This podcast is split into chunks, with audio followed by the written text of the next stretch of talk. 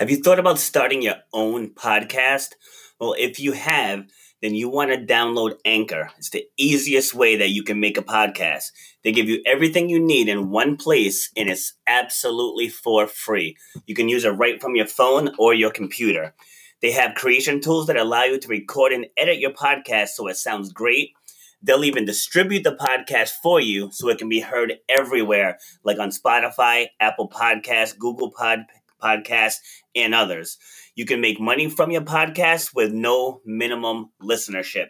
So if you were thinking of starting your own podcast, you want to download the Anchor app or go to anchor.fm to get started.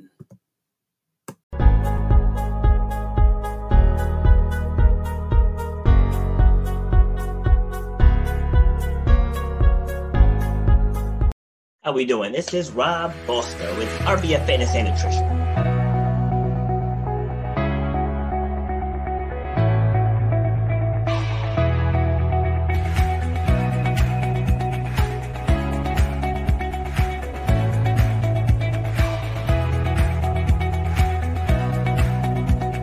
People upgrade their iPhones, they upgrade their Androids, they upgrade their laptops, but yeah. they're operating with the same brain that they operated with for the last decade. You should know the value that you bring to the marketplace. You know what your passion is. You know why you do what you do. So racism, it's out there, but it doesn't have to stop you. Just because somebody might look at you a certain way, that doesn't have to stop your forward progress. Where you have to eliminate the excuses. You got to make that game plan. Say, for me to get to that point.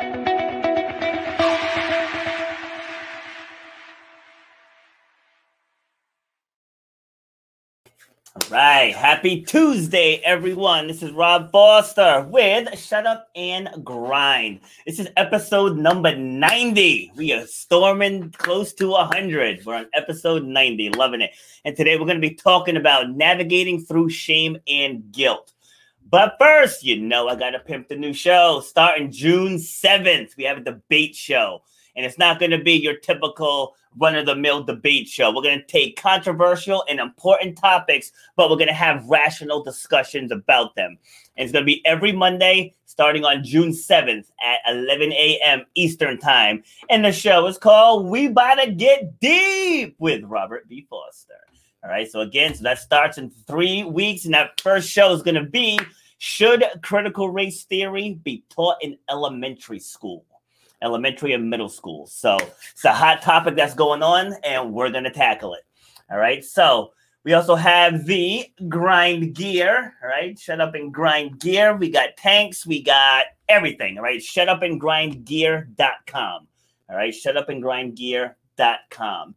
And as always, if you want to support the channel, you can do so. Shut up and grind.me slash support. Greatly appreciate it. And now we're going to talk about today's topic. So, shame and guilt. I'm sure we've all felt that at some point. But now there's different levels to this. And uh, so I, I, obviously I have an expert on to, to talk about it. So I'll give the unexpert opinion, you know, first. That I think a lot of it it's it's how we allow it to define us or if we allow it to define us. So we all do things that maybe we're not proud of, but it's what is what you do afterwards is how you respond to it. It's kind of like everything else in life, how we talk about attitude, you know, like my ceiling could fall in right now, and then I have two ways of handling it.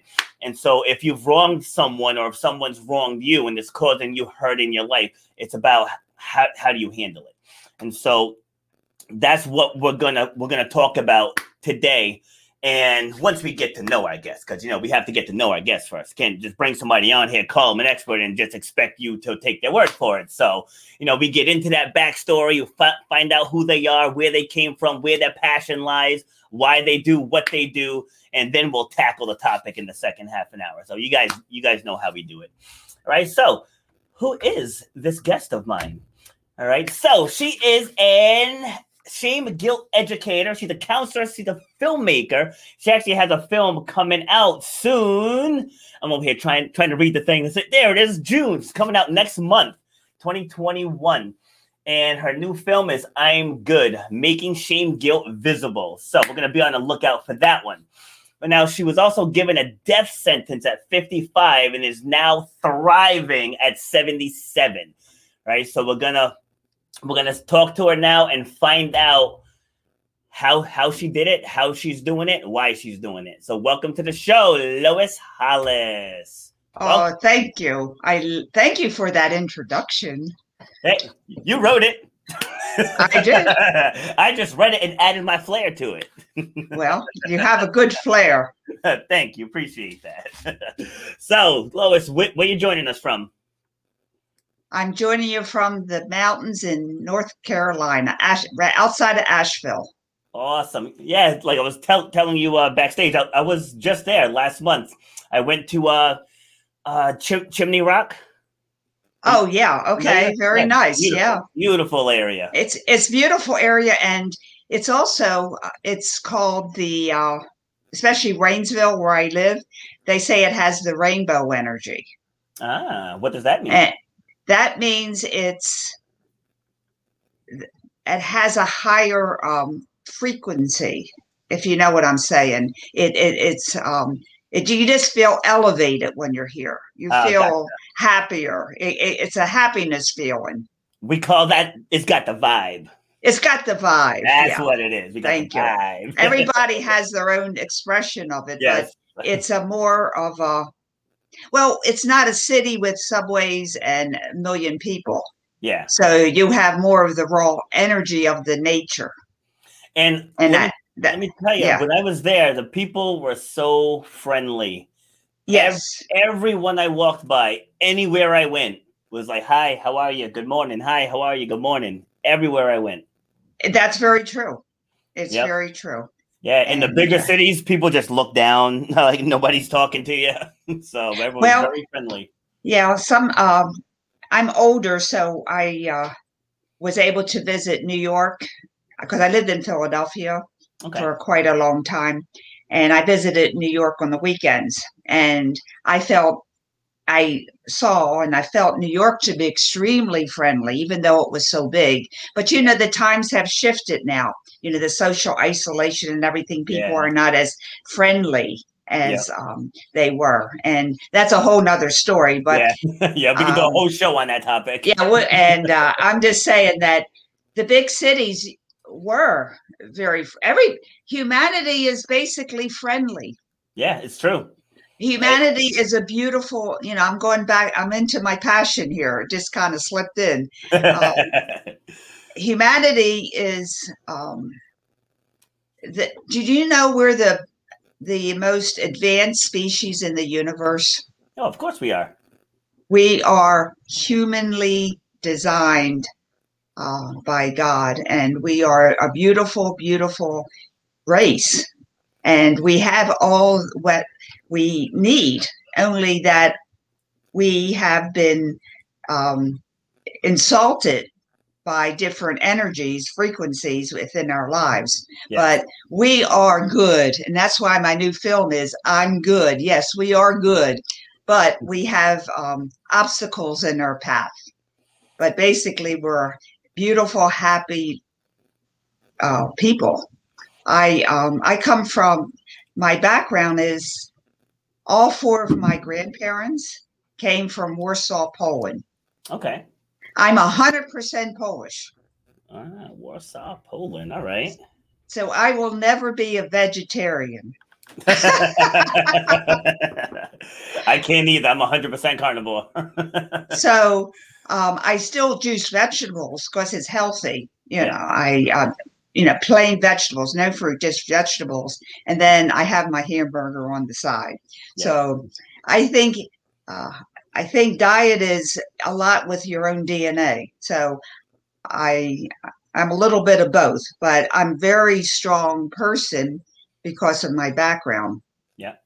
uh, Polish people um, are very, you know, you always see the big guy. I'm Polish. Yeah. So that's my, I, I'm petite, but my inner strength is very strong.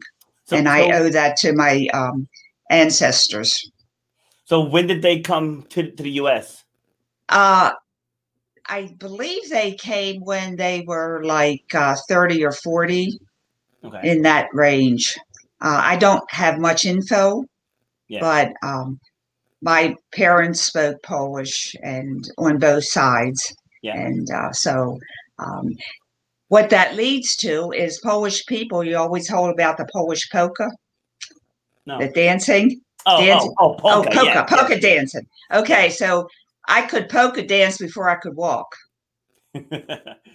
Wow. and and my mother was an incredible seamstress and she made polka um, polish costumes so the reason i bring this up is because i love to dance i always wanted to dance Yeah. um, when i was i can't remember a lot of my childhood because it was abusive but Oh. somewhere around the five or six years old i wanted to dance and i just drove my parents insane and i think you can relate to that having kids Oh, I yeah. want to tap dance. I want to tap dance. And so they finally let me have tap dancing lessons. And I tap danced until I was a senior in high school. So uh, I owe that to uh, a healing that I had uh, in my lifetime because I'm from a very abusive childhood. Uh, uh, lots of broken bones, head traumas, broken neck, broken jaw uh, broken ribs. And the only reason I know this happened was because I had to have a chiropractor help me heal all these broken bones. So I didn't know I had them until I it was found that I the reason I couldn't walk because of my um, bones were broken. I couldn't uh, go out in the sunlight because I had head traumas. I couldn't, you know, my teeth were all messed because my jaws were broken. So I didn't know I had these problems until someone said, You have a broken jaw. Oh, okay. Hmm. So, So, what, what age group was was this stuff happening? um, what I, I only recalled my childhood somewhere in my 50s Oh, okay. because at that point I became depressed. And that was Hmm. like unusual because, you know, I like to tap dance. And I, I started the first kidney hemodialysis unit in the country in Philadelphia in 1960. oh wow. I know. So I was like uh, a trailblazer. I Mm. started the um, Nurses and Technicians organization through that. I taught home hemodialysis. I um, rescued the unit from hepatitis epidemic. Uh, I did lots of firsts in my life. Fun fact. That's fun. that's fact. who I am. I'm. I'm a kidney donor. Oh, really? Yeah. Yeah. I Okay. gave, yeah. I gave one to my sister. Wow. Yeah. Awesome. Awesome. So you did all of that, and so so you. What- I'm what- just, Go I'm just trying to get because like I like to to to piece to piece everything together as to to what shaped you to do what it is you're doing, which I know we're gonna get there in a minute. But just like like what do you recall about the abuse? Okay, now the reason I prefaced that was because I was extremely um, knowledgeable. I was extremely inventive. I was adventurous, Yeah. and I didn't realize I had all these traumas. Mm. That I think that's quite incredible. That um, I didn't even know I was sick.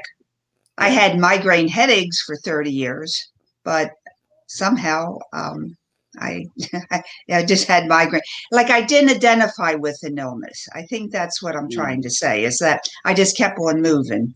Yeah. But as you know, if you have traumas in your life, they eventually take over until you release them and work with them and heal them. So at 50, I'm having the downfall of extreme depression. yeah. I mean, to the point of suicidal Oh wow. um, depression. So obviously, I um, start talking to therapists, and they go, "Well, how was your childhood?" And I said, "Oh, my childhood I can't remember because I'm stupid." Mm. And and, and and like I'm talking that, and then I'm thinking, "Well, how am I stupid if I did all these great things?" And so that's how I started to try to look at my childhood. I came to the first um, image I had of my childhood was my legs were bleeding. hmm And then I saw my father hitting me with a belt strap. Yeah. So that led to, oh, there's there's something there. Mm. and so um, I've come to learn, and and I'm 77 now, so it wasn't until maybe like 10 years ago that I realized some of the abuse, and the um, I um, I I remember being thrown. My head, my skull was smashed, and I and I was like, "How did that happen?" Then all of a sudden, I saw I was laying on a concrete slab and I was thrown. Someone, I'm not saying who, pushed me when I was like, I don't know, four or five, down a cellware, a, st- a stairwell, and it Yeah. was all cement. And I was pushed down there. And I remember laying on a concrete slab. And I think that's where my whole side of my face was smashed. And then uh, obviously train traumas. and then I remember um, someone took my neck and twisted it and jumped on it. Ooh. And then I remember from that, I um, I, I, I just felt something, and then I I um, I remember that I died. I, I s- I don't remember dying, and I just remember seeing other things, Yeah. and that's when I had a near death experience. Okay. And because she died from a broken neck, Mm. I mean, duh, Yeah. you know, C one and C two were broken, Yeah. and um, after that, it was very. I just remember that nobody bothered me after that, and I had I was always talking to to God or something, whatever you want to call it. But I that's how my life changed at that time, Yeah. and I um. What I remember from my childhood is one or two things is that I was in first grade or I don't know. You know, we're talking about 1950. So somewhere then that you have to read in front of the class. So I was remember I looked at the book and I held the book up Mhm. and I said it was a Catholic church. I was Catholic school. yes. And I said to the teacher nun, I said, How do you stop the words from moving? because the words kept on moving and i'm going i can't i can't read because they're moving and they slapped me in my face Wow. because they thought i you know the kids being goofy yeah. and nobody understood um, dyslexia or Irlen syndrome or other uh, problems that kids have Yeah. but i had that because of all the brain traumas I mean, you can't smash your head and not have a pro- problem Yeah. hello hello Yeah. I, I was gonna ask that, but you already addressed it. So. So the next day, sh- the teacher called me in front of the class and said to read. So what I did was creative Lois. I turned the book around upside down, thinking that the words would stop moving if I turned the book around. I mean, it makes sense to a kid, right? yeah. If if you hold it this way, the words are moving. You turn it around, and maybe it doesn't. And then so I get another slap in the face. Uh, so what I did remember is that my parents were called into the school, and they were told by the school that I was an idiot child oh wow. that could not be taught.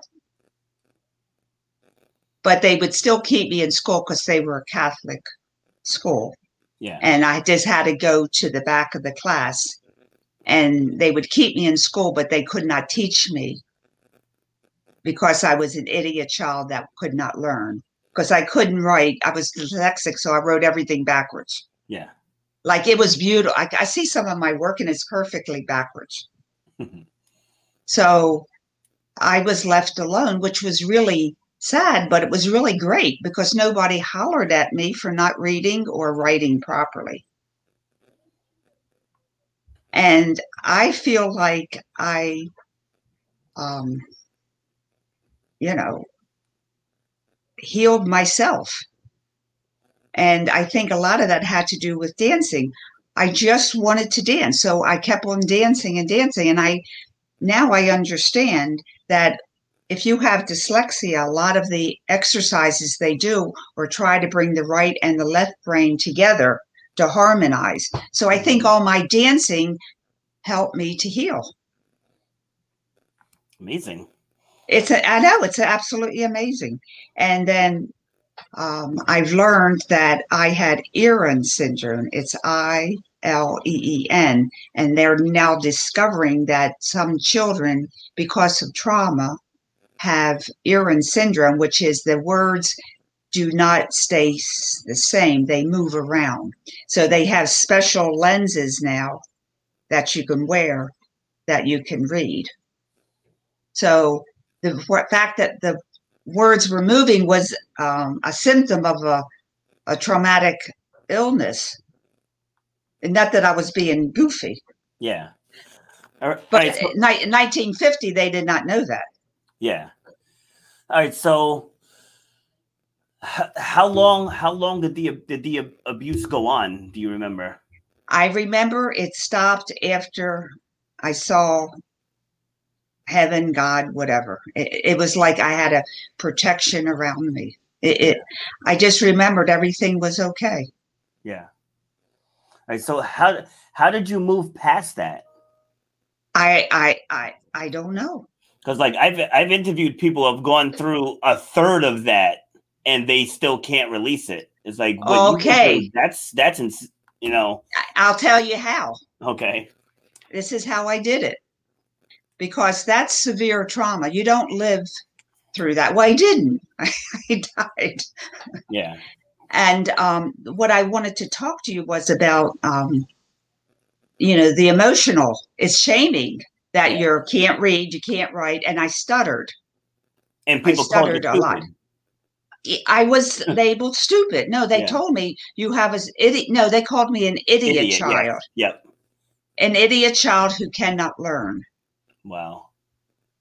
Now, fast forward, I in um, in my adulthood, I got a letter from the University of Pennsylvania. You know, that's an Ivy League school. Oh, yeah. And they said, You have been accepted. I went, Oh my God, I'm not stupid. so, what a confirmation. But how did I heal? And that's what brought me to my passion is that I had to heal. I had to, I have this burning desire in myself for health, well being, and um, a presence of humanity. I've always had that love. That's why I started the kidney hemodialysis. Yeah. You know, I always wanted to help people heal. My my mo is help humanity to heal, but I had to heal because I was dying. You know, from the brain traumas, I had mitral valve prolapse, means a leaky valve from my father. Yeah. I had severe scoliosis, so I couldn't breathe. My lungs were compromised. I had brain traumas. Uh, I had you know, what uh, three, four, three or four broken ribs. Um, of course, everything healed, but it healed crooked. Yeah. You know, if you break something and you don't get it set, what happens? Mm-hmm. It gets it, it, heals, but it's crooked. Yeah, so it heals, I had, heals where it is. Yeah. So I had pictures of me crooked, but. I was mm. always, you know, because of all the uh, traumas that were there. Yeah. Uh, so that brings me into a place of 50. I, I, I just, you know, have these, um, uh, you know, every once in a while visuals of, you know, abuse. And so I start talking to therapists, you know, like, hi, you know, um, you know, help me out with this. And, you know, I feel like it's better for me to die because the world would be better off without me. That's really, but that's really how suicidal people feel. Yeah. and, and it, it is they actually feel i actually felt it's better for me not to be here and i had three beautiful children. Okay? And and so i said oh my goodness i have to talk to somebody to have that feeling that the world's better without me. Yes. so that's when i start talking to a therapist you know just a normal therapist and talking through that. So um, after talking with someone for a little bit i felt better. You know we're talking about you know a couple months. And they said oh you're fine now. And i went i don't feel fine. I mean i, I don't feel like committing suicide. Believe me i'm not happy. I don't feel like dancing. Yeah. um, I, I just um, everything's a burden. Um, but somehow i'm able to keep going. But, but this time the kids are out in high school so they like don't need mom you know how that well your kids are a little young once they get to high school ah, you know they'll come for lunch and I have- dinner but I that's have, it I have two adults. oh okay so you Yeah. understand what i'm Mhm. talking about Yeah. but so i didn't have to do the mother mother things as much and that was good because um, i could deal more with my own life yes. which needed it. So one time in uh, a therapy group, one of my um, friends says, Lois, what do you do about shame? And I go, oh, I don't know. That's an odd word. I don't know. Now, I have a detective mind, means that I have to figure out whatever that is. It just is. I have to, I'm the kind of person that you just can't tell me something. I have to figure out and explain it and figure it out and see if it's true or not or where did that go. So someone tells me something that I don't know about, I got to figure it out. It's just the way my brain. They said I would make a great detective. so shame. So I went to the library. We didn't have internet at that time. Yeah. And I, John Bradshaw said, it's a sickness of the soul. And I go, oh, that's interesting. I like that. Sickness of the soul. And he's one of the forerunners of talking about shame, not guilt, shame. Yeah. And um, with my abilities to do something differently and my connection to, um, you could say, God, spirit, universal knowledge, I'm able to find things that nobody else can find. It just is. That's just who I am. Yeah. Because I went to heaven and came back. That's all there is. Yeah. Um, I got an education. you know, anyway, you know, it's like you you chuckle, you, you chuckle about that, but this is why I like to get the backstories to to find out why people are doing what what they're doing because what you've just shared for the last 27 minutes was nowhere in your bio. You know of what I course mean? not. You know what I mean? not. But but that right there is the power of the story, you know, as it says up there above us. Like that's the power, the fact that you went through and that's like beyond abuse, you know. That, Oh, yeah, that- yeah. beyond you don't- abuse. Yeah, it's physical, it's mental, and emotional. Yes, and it drove you to the point of thinking that the world's better off without you. Like this, like that's lived experience. Like there, there is no degree, and I'm not knocking education, but there's no degree that can make you any better prepared to talk about this subject than what you went through. You're right. You're right. Absolutely. But s- so somehow, um, I, I, the doctor said there's no way you can live because your heart is not only uh, leaking, the ventricle is not working because it's been leaking for so long. I'm a nurse yeah, for like all ever, and I'm an open heart surgery nurse too, so I understand. He was correct. He wasn't lying. yeah, Um, the brain traumas were so bad that I couldn't go outside during the daytime. Okay. Mm. I could only shop for groceries at night. So thank God the stores were open at night. Hmm. And and when people say they have a brain trauma and they have a sensitivity to light, that's true. Yes. You can't go out. And the reason is is because the heat of the sun puts heat in your head and it can't circulate because the brain traumas are not letting the brain operate normally. yes. Okay, so that is very true. And uh, my was I was totally frozen. I couldn't um, turn my neck. I could only go like this. I my neck couldn't. Well, if it's broken when you're five or six, I mean, when you're fifty, it's kind of like really bad. Yeah. Right, I, so, so take take me through that conversation with with your doctor. I well, there were three of them.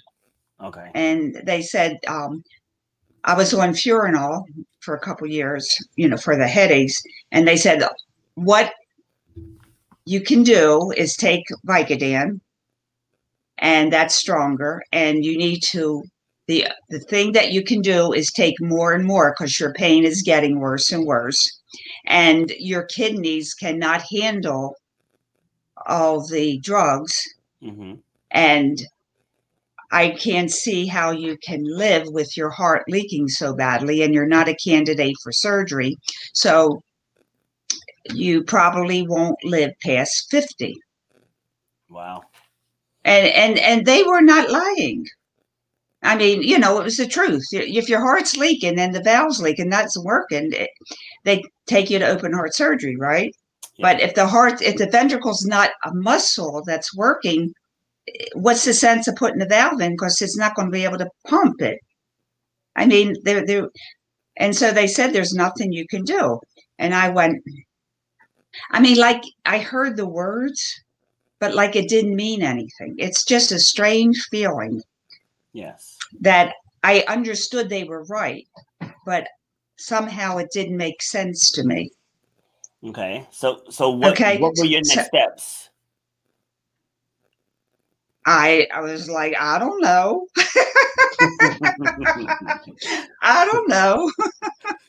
Hmm. so my uh, very good friend, I'm, I'm living in uh, Virginia, East Coast, and my very good friend moved from New York to Sedona, Arizona.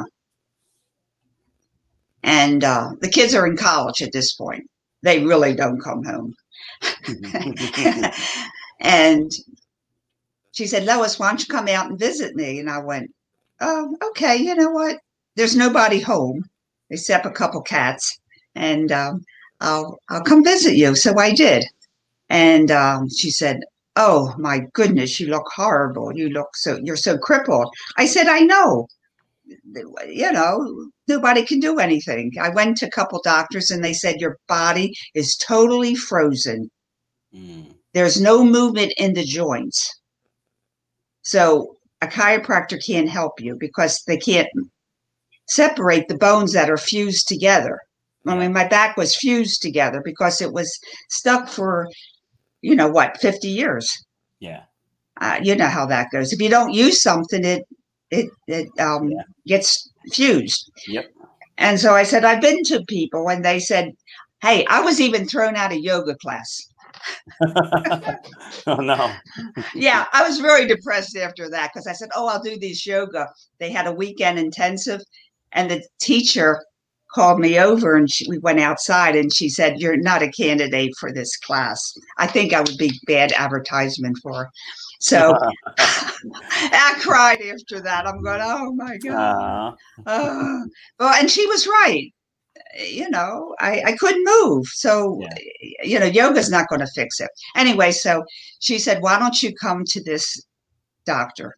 He's a chiropractor, but he does things that are different. You know, he's more advanced or whatever. And she said she had some problems and um, he fixed it. And she said she's never going to move. So I said, okay, I'll, I'll, I'll go. And so he adjusted my back. He said, You'll never die from your scoliosis, but you're dying from your heart because it's not working. I go, Dow, tell me something about that, you know. thanks. yeah, thank you for yeah. So he he did some adjustments and then went, Oh my goodness, I can breathe. I mean, I actually could breathe. Yeah. And I walked straight up one of the mountains halfway in Sedona. No kidding. I went, Oh my God. And then he said, I can help you. And I laughed, like, yeah. yeah, I, I know, I know the drill. I can help you. Yeah, you know, for you know, one out of ten people tell you they can help you. Like, yeah, I believe you. Mm. So um, he said, but you'd have to live close because you're not in good shape. I'm going, duh, you think not? so um, I was amazed because I could breathe. I actually could breathe. Okay, not like to run a marathon, but I could actually Yeah. take a deep breath. So I said, Yeah. this guy has something that other people don't have. yep. And so eventually, um, you know, like a couple weeks later, I went back East Coast and um, my back was hurting again and all that. And I said, Oh, I wish I was with that doctor there because I think he could help me.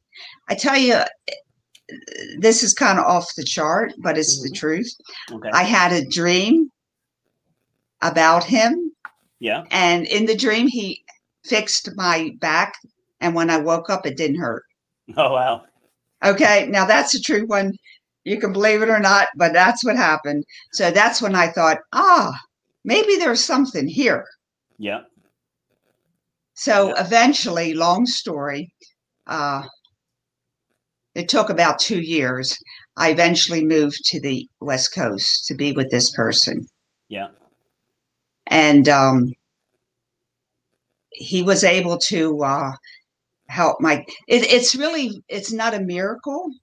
It's just that he has the gift of healing and he knows how to it. He doesn't do x-rays or anything. It's all by intuition.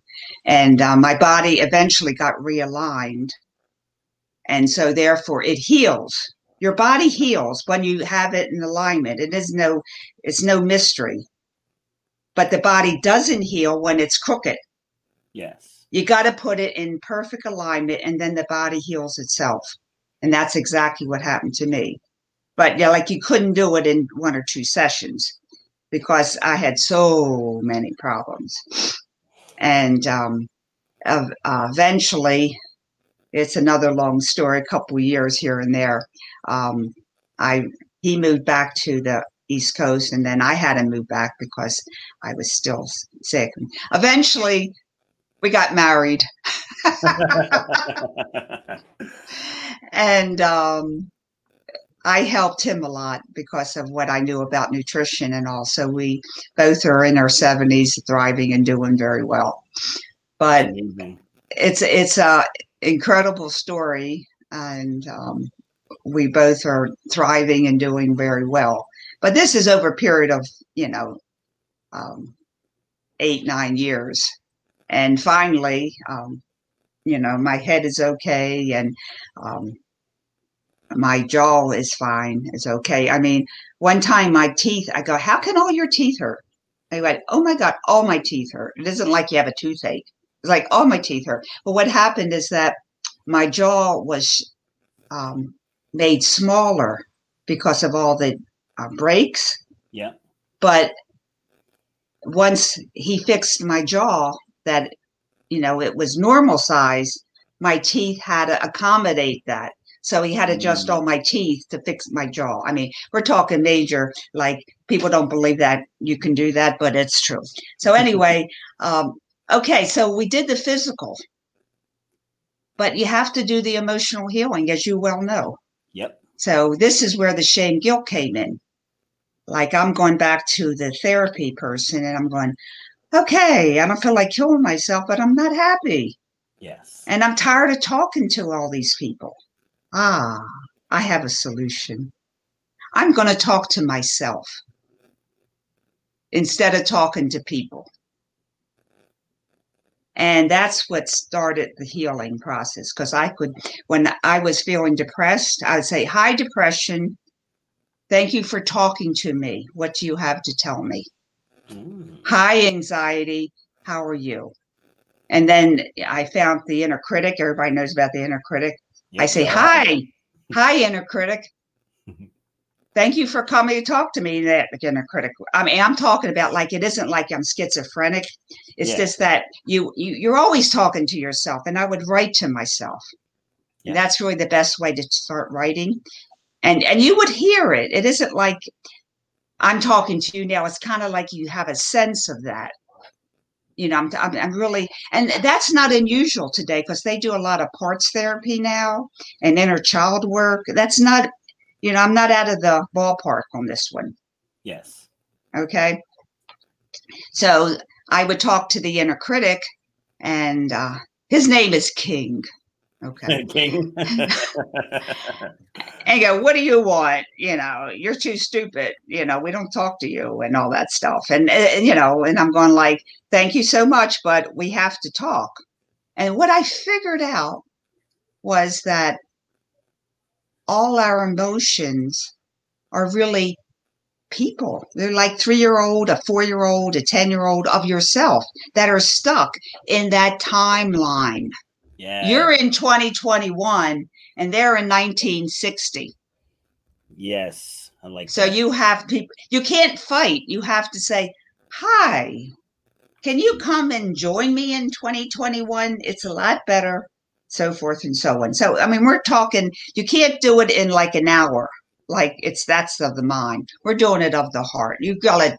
And I have a film out of discord into harmony that shows me talking to myself as different parts. Yes.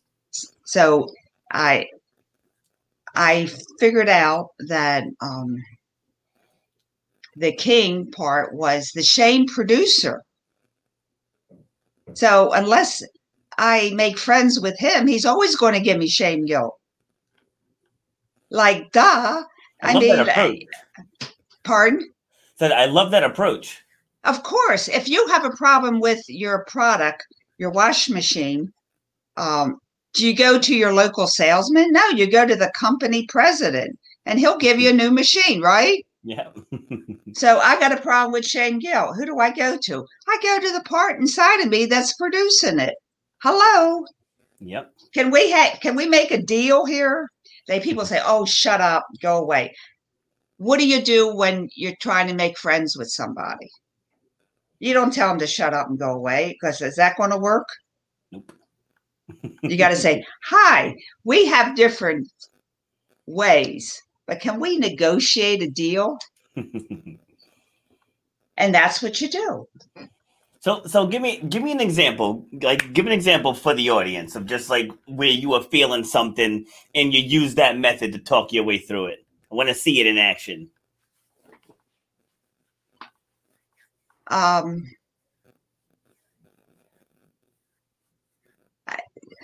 I, uh, I I don't know if you want me to talk with the emotion or the inner critic or like a anyone. Um, okay, anyone. whatever's on your heart, speak on it. Okay, well, in my my um everybody has their own theme. You know like jim moyer says you have a theme pre- personality theme something everybody has their own theme my emotions came first. Some people the inner critic comes first. Yes. So my major one was depression and i found out that um, depression was a 12 year old of me now what happened when i was 12 i don't know but they know do you see what I'm saying? Yes. I found my life through my emotions. My emotions told me what happened to me. I didn't do I didn't do hypnosis because that doesn't work. You got to for this particular um, healing. You have to when your emotions are ready to help you and you're ready to heal. They're there. Yeah. If you're not ready, they're not going to talk to you, which is wonderful. It, it, you know, it, God made it that way so we can self heal. This is all self healing. This yeah. is how you self heal. You talk to yourself, and the emotions talk back to you. And then I found out that the emotions, like depression, they hold the shame guilt. And it's up to us to talk to the emotions to release the shame guilt they were carrying at 12 years old when you were told you were stupid and dumb. They're holding that. And that's why people say, oh, I, I just tell shame guilt go away. Well, it, it isn't that simple. You have to find it to get rid of it. And what helped me in my healing is that when I contacted depression part, she I could see that she's the one that was crooked with the scoliosis. And so when I went to therapy for an adjustment, uh, depression was there and she got adjusted, and that's why I healed so quickly. Now, I've worked with clients um, for like 10, 15 years now, and they have cancer or they have um, a, a disease and there's a part inside of them that has a disease. So we talk with that person, not talking to you, we talk to that person inside of them that has a disease and they heal. Yes. See, I'm glad, glad you said that. Uh, one of my sisters had a brain aneurysm burst, and this was back in 2016, and she's got partial, well, not really partial, she's got paralysis in her left arm. Like her left leg can move, like she can walk, you know, mo- mostly with a cane, but she can walk. But her left arm isn't firing at all, and she just keeps saying that I can't, I can't, I can't, I can't, I can't. And now I, I've never had paralysis, but I've had seven surgeries, you know, and and I've bounced back pretty quickly from from from all of them because like I always talk about myself in in the positive. Like my last one was I had it on my elbow. So it's like my arm was in a sling, but I could still use my hand you know so it wasn't like i can't use my arm like i would have the sling on and i would still pick things up and put things down right and i kept myself in that positive headspace and i keep trying to impress it upon her i'm like if this was me i said i would take my right arm i would prop up that left i would bring it over to my water bottle and be like squeeze squeeze and i would say it every single day until it eventually squeezed because I, mm-hmm. I i really feel y- your brain's gonna do whatever you tell it to do. And like what yeah. you were saying about the healing, our subconscious mind is still holding on to stuff that we may have long forgot about, but it's on a conscious level, but it still affects us. Yeah. And so what I'm doing is I'm talking to my subconscious mind consciously. Yes. Yes. And they're right. Everything is in your subconscious mind. But if you do hypnosis, you go against the inner critic, and the inner critic is very angry and makes it tougher on you. Mm. So you got to do the subconscious work consciously. Yeah. Like high, hi. Who who's who's um who's stopping my arm from moving? Like that's the question I would ask. Yes. Who inside of me is stopping my arm from moving? Can we talk? Mm-hmm that's really talking to yourself in a way that's therapeutic. Yeah. And it works. And it works. And uh, my whole now, what I'm talking to you about was I do I was doing this like 15 years ago, and I was giving lectures, and people would say, "Lois, what are you talking about? I can't see a word you're talking about. I don't understand a word you're talking about." And I'm going, don't you see this? And that's when I realized that I have been so blessed with an inner sight. Because I can see this. I see it so readily uh, when I do uh, client patient um, excuse me clients in sessions i can see what's happening with inside yeah. and i go oh susie wants to talk to you don't you want to talk to susie and they go what are you talking about i said i see susie right there in the red dress and she wants to talk to you and she says, Oh, I used to wear a red dress. I'm going, duh. so, so that's when I went to film school because I said, I want people to see what I see. But I did not know film school was so tough, but I mm-hmm. made it through the grace of God. Oh my God, that was not easy. But anyway, I did it and I made lots of friends. So that's how I became a filmmaker. Okay. Because I wanted people to see what I see because you only believe what you see. Yep. If you true. can't see it, you don't believe it. It's true. That's that's the first step in my process with with my coaching clients. I say you you have to see it, then you have to feel it. Once you feel it, then you can go get it. Exactly. Yep. Very smart. You're a smart guy. Thank you. And and we have to owe I owe that quote to Doris Day. Okay she said, We believe what we see. Then I went, Yep, That's right. So that leads me on to my new film. I'm good because I'm making shame guilt visible. Yeah. And that we can get into that a little bit later. So that's why I became a filmmaker because I needed to. So my whole life has been what I need, I do. I like. And it it keeps on going. All right, so so you said that's coming out next month, right? Probably the end of the month. You know how well films, you know, like over months behind or something like that. So probably June, end of June, and I can let you know about it. It's uh it's very exciting. It's very exciting. Yeah, yeah, I, I definitely want to want to check it out, especially after this conversation. You know, my uh, interest is definitely peaked. This is good stuff. Yeah, so that's how I got here. Now, for like the past 10 years or so, I've been invited to give seminars as I have, you know, something to say. But when I said I was a shame guilt educator, they said, oh no, we don't talk about shame and guilt. Mm. It doesn't exist. Now, we can talk about joy and happiness and love and achieving, but we don't talk about shame and guilt. And I says, you can talk about happiness all you want, but you're not going to have it unless you get rid of shame and guilt. Well, you may have it for a week or two, but it goes away. I said, I can't not talk about the root problem. And they said, well, we can't have you talking. And I went, okay. So with the virus craziness that's all happened, people have been by themselves a little bit more and realized that they have some problems that have been brewing and they've covered it up with other methods that aren't here right now. So that's why I've been on podcasts and I'm like a hot topic. Now it's like, oh, you want me to talk about shame and guilt? Okay. Mm-hmm. that's a new thing. But I would not change my name. I would not change what I do because I could not, I still can't believe that with all the therapies, with all the self help, with all the stuff that's going on these days, shame guilt is not at the forefront because shame guilt is the core of every negative thing we do.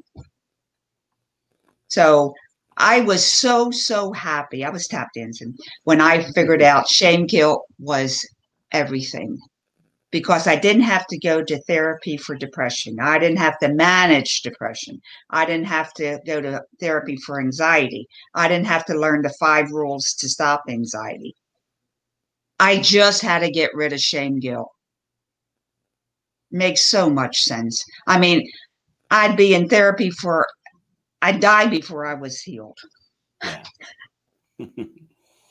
wow.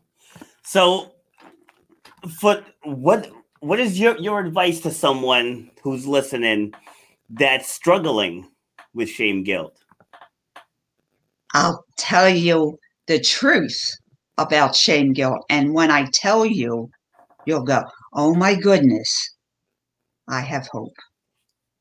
So that's what I can tell. We we have been struggling, we humanity, great humanity, leaders of the universe, have been struggling with shame and guilt. I call shame guilt because it's the same. Yeah. Shame guilt since Adam and Eve. Mm. So what they're telling us obviously is not working. It's a big duh. And I'm coming with a new premise that makes it sense out of shame guilt. Shame guilt's an energy. And that changes the focus of everything. And you know the truth. And when your body hears the truth, you start to heal.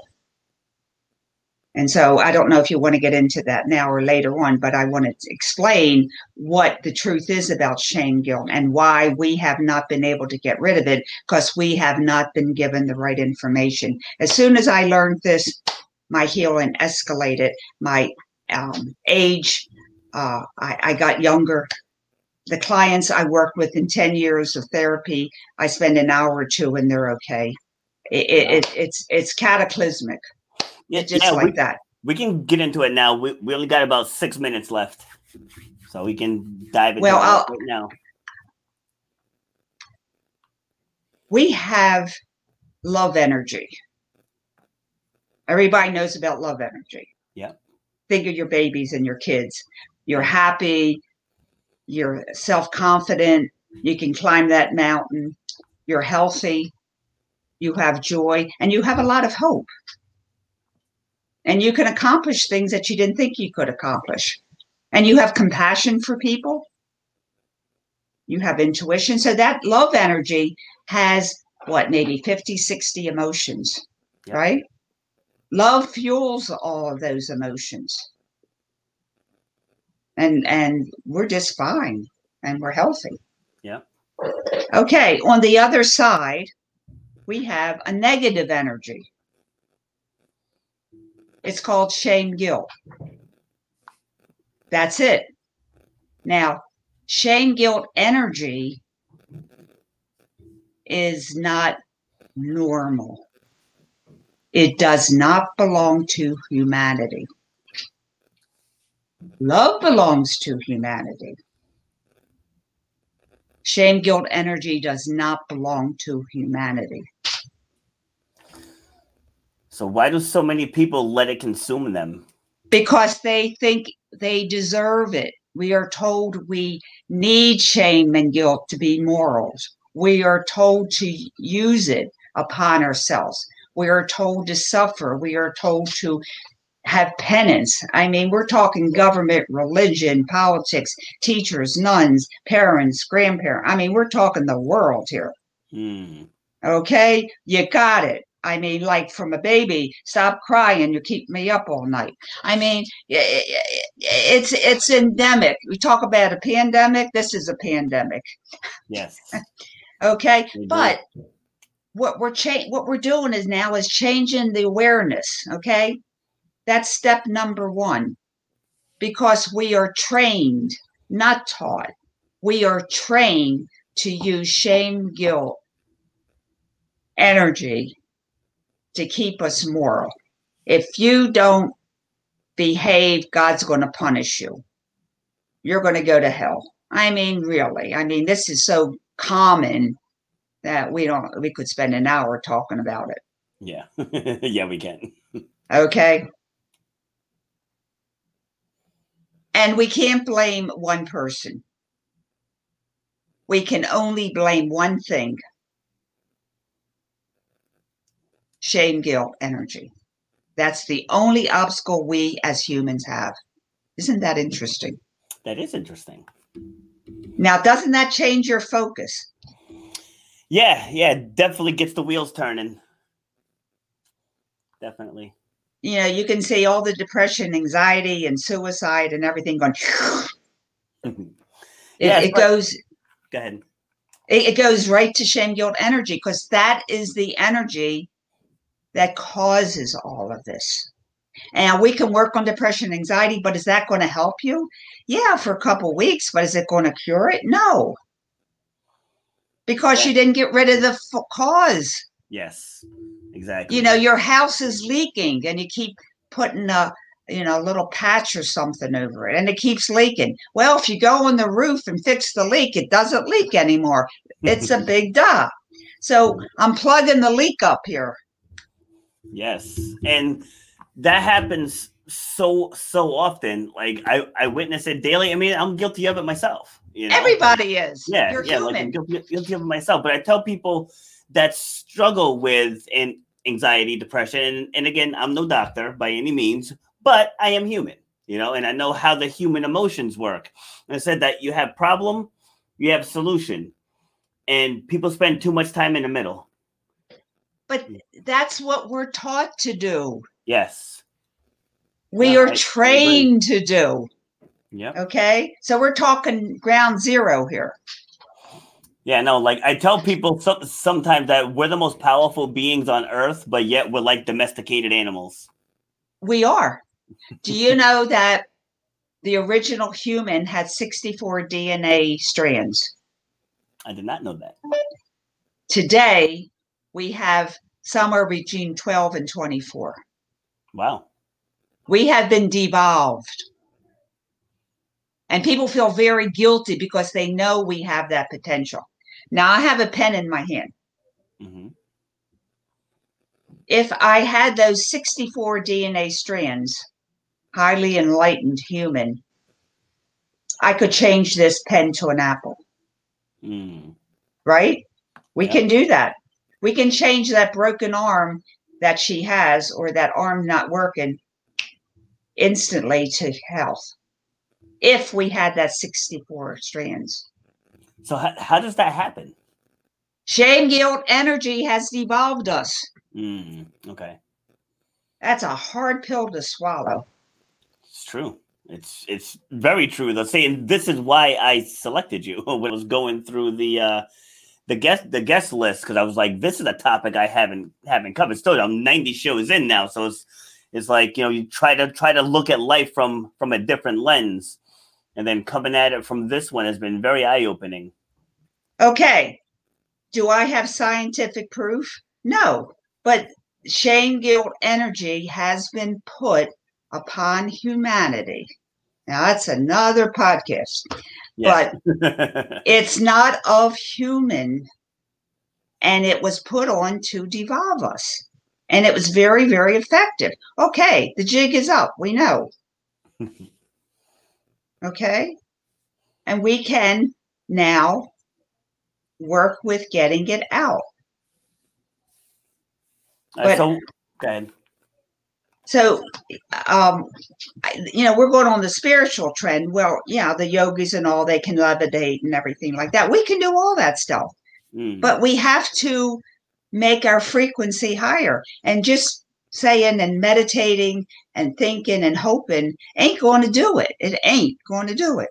You have to get rid of the shame guilt that's if holding you down. Like you're trying to climb a mountain, Rob, and you got a big um, knapsack on your back, backpack with a big stone in it. yeah. I don't think you're going to go too far. But if you say, I'm getting rid of this damn stone and throw it away, you can climb up the mountain. Yeah. So that's me. I'm getting rid of the stone you're carrying. I like that. Get rid of the stone you're carrying. All right, so give us give us one one final word here before we sign off. I will tell you why I call it shame guilt and not shame and guilt. Okay. Hmm, okay. that's Go interesting. Go ahead, tell us. Oh, okay. Shame is in the unconscious mind, and guilt's in the conscious mind.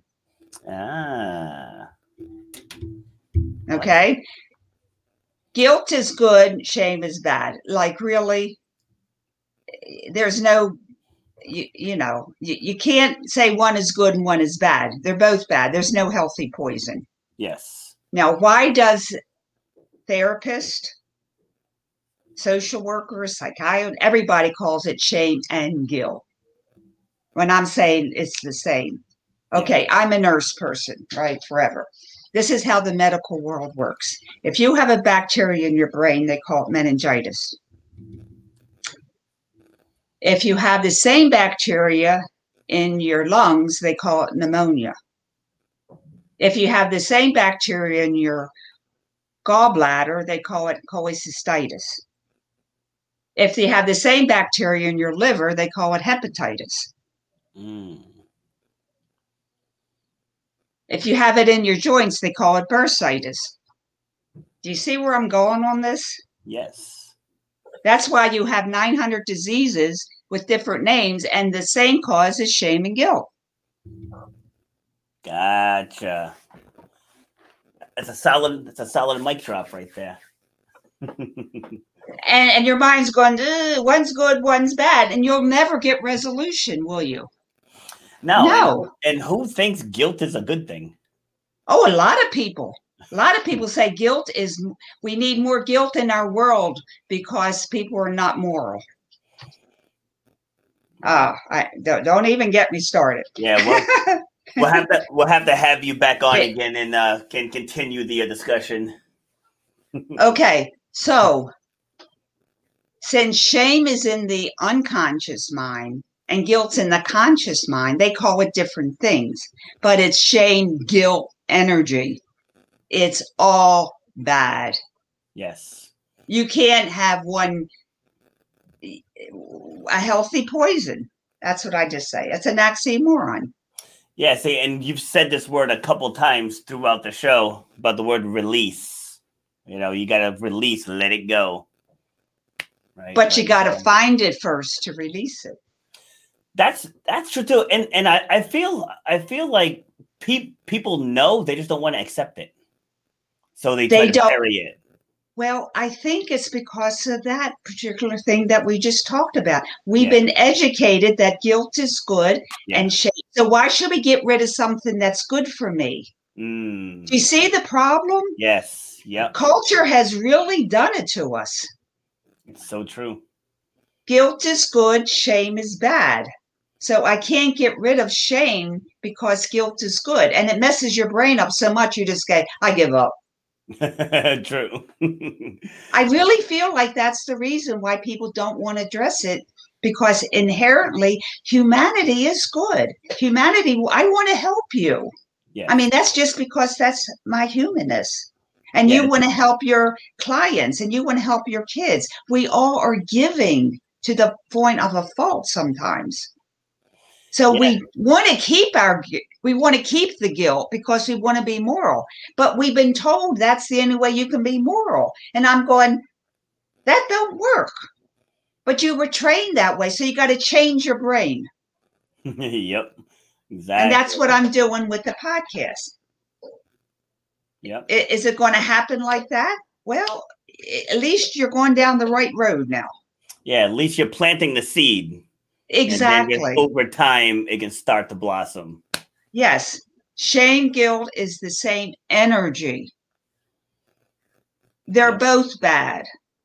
yeah, so you gotta find it, you gotta release it, and, and avoid it.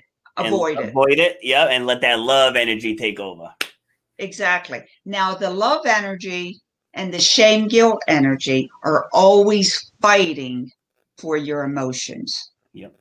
And you are the only one that can establish peace. Yes, we're going to end right there. That was a perfect way to end. So, Lois, thank you for taking the time out. It's a great, great story. I, I didn't have to lead lead you at all. You had that story dialed in. that was great. you know, and you know, props to props to you for enduring what you endured, and you still going on to do some amazing things. So hope you're very, very proud of how far you've come. Well, uh, everybody does their mission in life for God. Yep, very true. All right. Well, you have yourself a great day. Thank you very much. My pleasure. And I wasn't kidding. I'll, I'll ha- have you on again, and we'll we'll continue that conversation. Yeah, because uh, I think that people need to have that uh, incubate in their brain and then we should take it from there because you got we got to we got to move this one along yeah i agree it's, it's, it's definitely an important topic all right okay blessing mm-hmm. right, bye all right, that was Lois dropping her knowledge and expertise on us. This was a very, very eye opening show. So if you're tuning in late, go back and watch the rest of it because she dropped a whole lot of knowledge there from some deep, deep struggles throughout her childhood and making making the shift to where she had to battle her own inner de- inner demons that led her thinking that this world was better off without her and she contemplated taking her, her own life but she was able to identify the root of her problems address it release it avoid it and now she's inspiring people all over the world with her message of hope. So thank her once again. I should say I thank her once again for taking time out to share with you all. And this was episode 90. It was a great one. So you guys have a great day. You've been listening to Shut Up and Grind. We hope you've gotten some useful and practical information from this show. Robert has over 20 years' experience pouring his knowledge and expertise at many events in the service and fitness industry, as well as secondary schools and universities. He has a true passion for helping others break through the barriers that are holding them back. To book Robert B. Foster to speak or to reach out, go to robertbfoster.com slash speaks. On Instagram at robert underscore b underscore foster. On Twitter at rbf underscore fitness. And on Facebook at Robert B. Foster. Till next time, shut up and grind.